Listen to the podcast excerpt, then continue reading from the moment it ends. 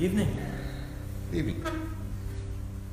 At our uh, at our church in Bergenfield, we've been going through the book of Jonah. So we'll be having a sermon from from Jonah tonight. Jonah chapter one, verse seventeen, and then uh, looking at uh, chapter two through verse ten. I'm not going to read the text right away. We're going to get to that in in just a, in just a minute. But first, uh, a bit of a story. A friend of mine recently told me a story about a time that he had when road tripping with some friends. They were all loaded into their conversion van, pumping the tunes and cruising along when they saw something walking in the middle of the road right down the yellow two lines ahead of them. As they got closer, they realized that it was a skunk, and as they got closer still, they saw that this particular skunk had a baby food jar stuck around its head. And that's a death sentence for a skunk, the jar being stuck there. The, the skunk doesn't have the arm angles, he doesn't have the ability, the, the flexibility really, to get it off. So now there's no way for him to eat, no way for him to get sustenance. He's stuck in a death trap. He literally put his nose where it didn't belong. And now he has nothing to do but to wait for the slow and painful death of starvation. Now, if this were an otter or, or a fox or some cute little animal, they would probably have some hope, right? Like, people aren't as hesitant to approach a cute, helpless animal. But a skunk? Nobody wants to approach a skunk, and definitely not a skunk as big as this one was, apparently. I mean, it might be mean, it, it would be somewhat hard to pin down, and, and then there's the mess. Those things are known for making a horrible, stinky mess. It's their calling card. I mean, it's what they do, right? And the mess can stick with you for weeks. I, I once ran over a skunk in, in the dead of night with my car, and this one had already been hit. Like, it was dead when, when I ran over it. And my, st- my car still stunk for like a good three days afterwards. Skunk smell doesn't go away quickly or, or quietly. Who wants to help when they could possibly get that smell, that mess all over them? No. Better to let the skunk die. It's, it's just getting what deserves. It shouldn't have been rooting around in the garbage in the first place, right? The people of Nineveh are a lot like the skunk my friend saw walking down the road with the jar on its head. They're trapped, but not by a baby jar, but by sin. Their, their sin separated, from them, separated them from God. They had, they had no means to deal with it. They could never be good enough to get rid of it. They needed help. They needed good news. They needed someone to remove the jar. But who wants to go to Nineveh? Nobody.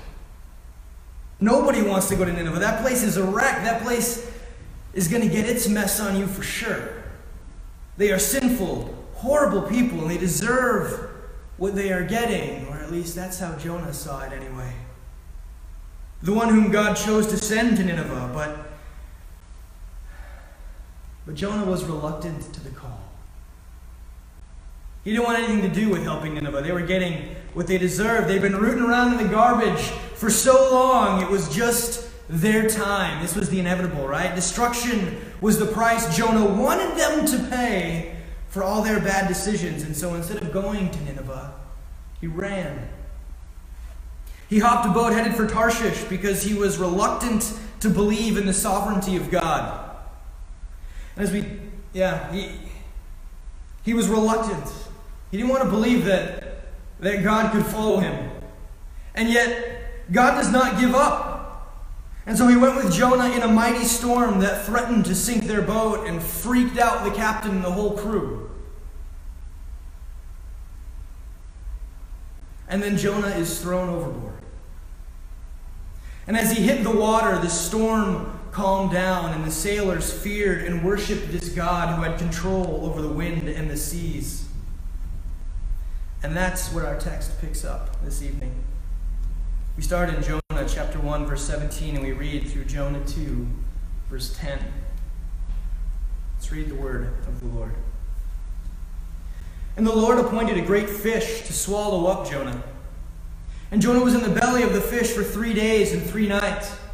And then Jonah prayed to the Lord his God from the belly of the fish, saying, I called out to the Lord out of my distress, and he answered me. Out of the belly of Sheol I cried, and you heard my voice. For you cast me into the deep, into the heart of the seas, and the flood surrounded me. All your waves and your billows, they passed over me. And then I said, I am driven from your sight, yet I shall again look upon your holy temple. The waters closed in over me to take my life. The deep surrounded me. Weeds were wrapped about my head.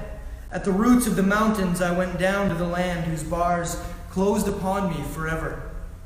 Yet you brought up my life from the pit. O Lord my God. When my life was fainting away, I remembered the Lord, and my prayer came to you, into your holy temple. Those who pay regard to vain idols forsake their hope of steadfast love, but I, with the voice of thanksgiving, will sacrifice to you. What I have vowed, I will pay. Salvation belongs to the Lord. And the Lord spoke to the fish, and it vomited Jonah out upon the dry land. Thus ends the reading. Let's pray. God, we thank you for your word, for your word is truth. God, I pray that you would speak through your word this evening, that you would perform the miracle that feeds our souls. Pray in your name. Amen. So here we have this interaction that the story of Jonah is most known for. The runaway, who's thrown overboard and then swallowed by a huge fish, often referred to as a whale. And Jonah's in the fish for three days, and, and during this time he composes a psalm, a poem. We're going to take a little bit more of a deep look at that poem this evening. And then when the three days is up, he's deposited back on dry land, vomited up by this fish. Now, typically, when we think of this part of the story, or when like I've seen it in cartoons or you know Veggie Tales or whatever, the fish comes and, and grabs Jonah pretty quickly, right? It's like it's like this big fish is just kind of waiting in the water, and they throw him overboard, and it's just like you can see the fin half the time, or the tail's like there out of the water, and he hits the water, and the fish just comes and takes him, and, and that's that's tends to be like the vision that we often get when we're thinking about this story. But that's not how Jonah describes it in his psalm. Jonah spends the first half of the psalm describing his descent into the ocean. But it's more than just a descent into the ocean, it's a descent into death, to Sheol, to the land of the dead. Jonah sees himself, feels himself sinking into the depths under God's judgment. For you cast me into the deep, into the heart of the seas, and the flood surrounded me. All your waves and your billows, they passed over me, Jonah writes. All your waves and your currents, they're, they're washing over me, pushing me deeper. He feels tangibly his separation from God. And as Jonah sinks deeper and deeper, it is as though he is overwhelmed with feelings of claustrophobia. Utter helplessness grows and closes in upon him. He, he speaks of the deep surrounding him and the seaweed entangling him. In verse 6, Jonah writes that he is at the roots of the mountains. And then he continues by saying, I went down to the land whose bars closed over me forever. Both the roots, or the deepest part of the mountains, and the bars of the underworld are expressions of the Old Testament and, and nature and ancient Near Eastern, Eastern, man alive. See if I can talk. We'll get it there. Expressions of Old Testament and ancient Near Eastern imagery that point to the power of death to imprison its captives.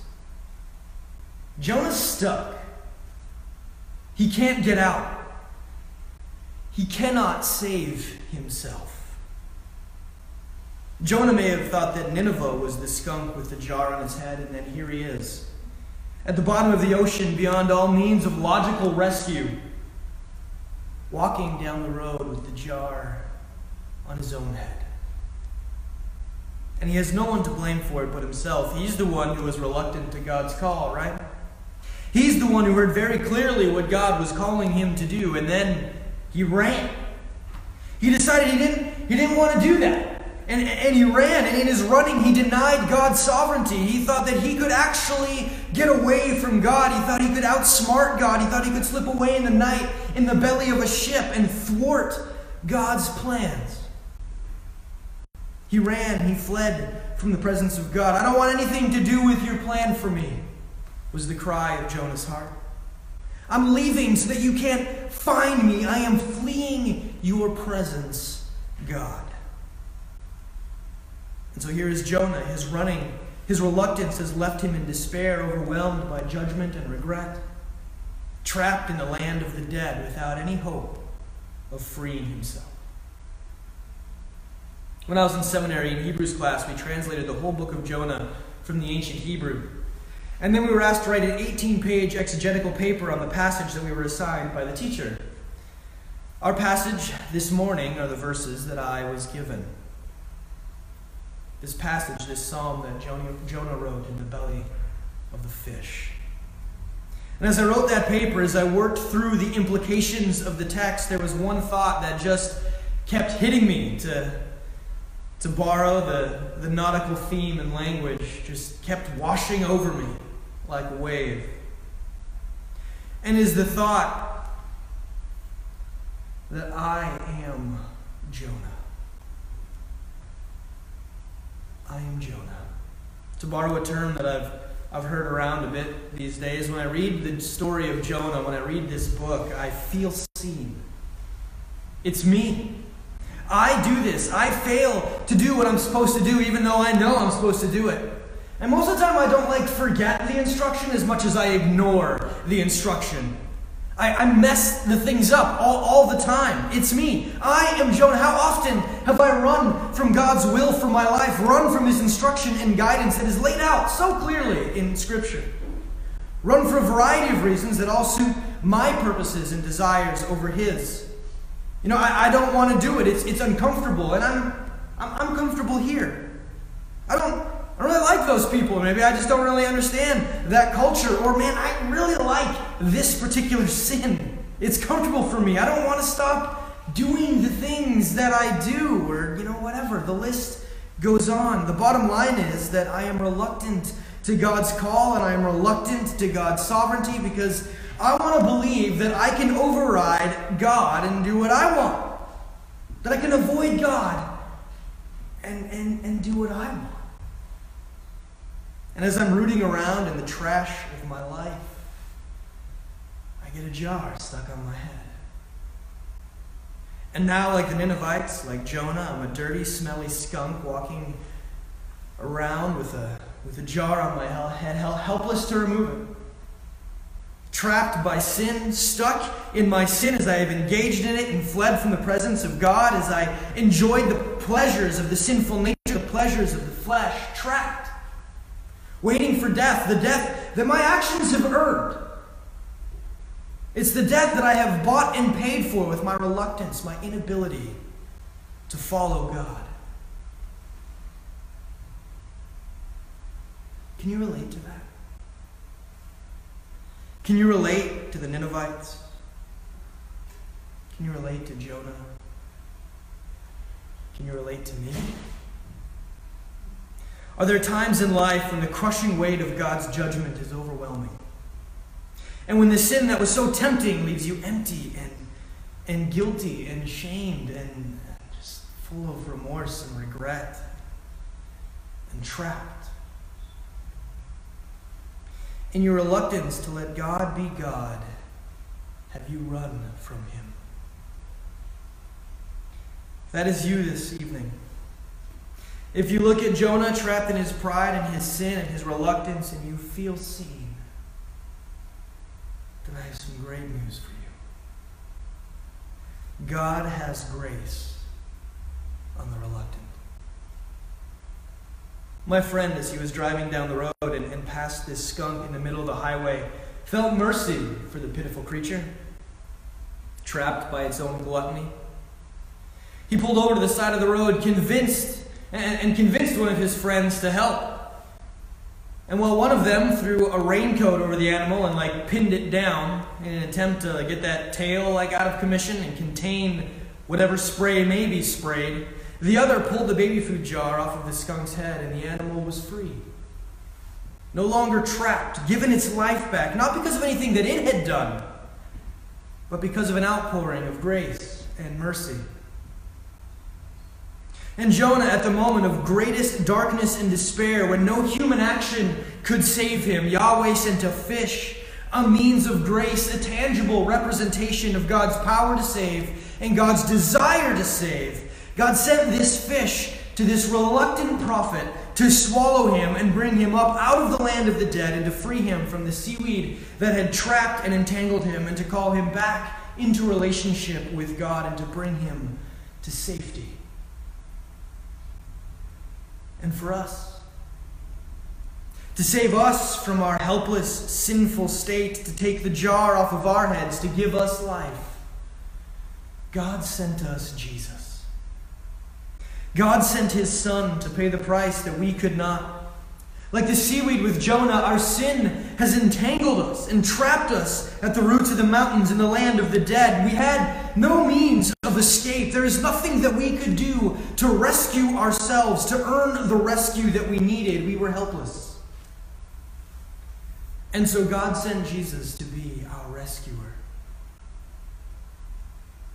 As I've pondered the image of my friend and his friend approaching this skunk in the middle of the road, you know, they've got the raincoat out, like extended, trying to figure out like how to do this just the right way and, and trap it and keep their distance, keep their, their separation to, to, to minimize any problem that, that may occur, to, to keep the stench as contained and, and as far from them as possible. I thought of how Jesus approached our situation. He didn't come with raincoat extended. He didn't come with a protection or an escape plan. Jesus came to us vulnerable. He came to us as a human. He came to us even though we were filthy, stinky, disgusting, and repulsive to Him due to all of our time spent languishing in the trash of our sin. But instead of grabbing some angels and like teaming up on us, jumping us, and, and throwing a raincoat over us so that we wouldn't or he wouldn't be contaminated by our stench, Jesus, in his infinite love and mercy, embraced us. God approached us helpless on the road and in his great love for, for us picked us up. And he held us close. He more than got our stench all over him. He took our stench from us. And he carried it to the cross. And that stench, the stench of our sin, was so great that God abandoned him there. Because of our stench and Jesus' acquisition of it, God forsook Jesus on the cross. And so Jesus took penalty for our stench, for our shame, for our guilt, for our pride, for our reluctance, and for our sin. And there he died in our place, covered in our filth. But he didn't stay dead. For three days later, he rose from the dead and conquered sin and death. And in so doing, he removed the jar from our head. We were given life again, life in Christ, so that any who believe in him would not experience spiritual death, but be reconciled to God.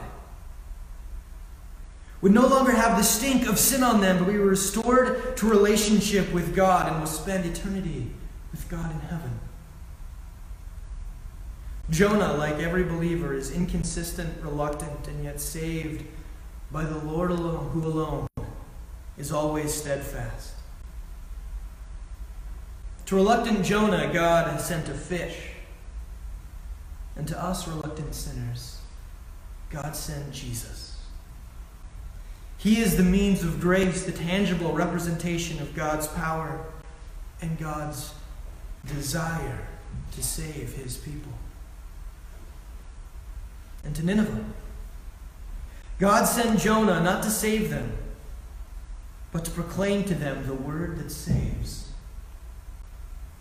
And to the world around us, our neighbor, our friend, our enemy, God has sent us not to save them, but to proclaim the word that saves. The word of a God who meets us in our shame and our reluctance and embraces us in our stench and filth. A God that does not wait for us to be worthy, but by his power and grace and through the faith that he has given us, has declared us worthy, has declared us forgiven, has declared us loved, has declared us His. Oh, praise the name of the God who has grace on the reluctant. Oh, praise the name of Jesus. Amen.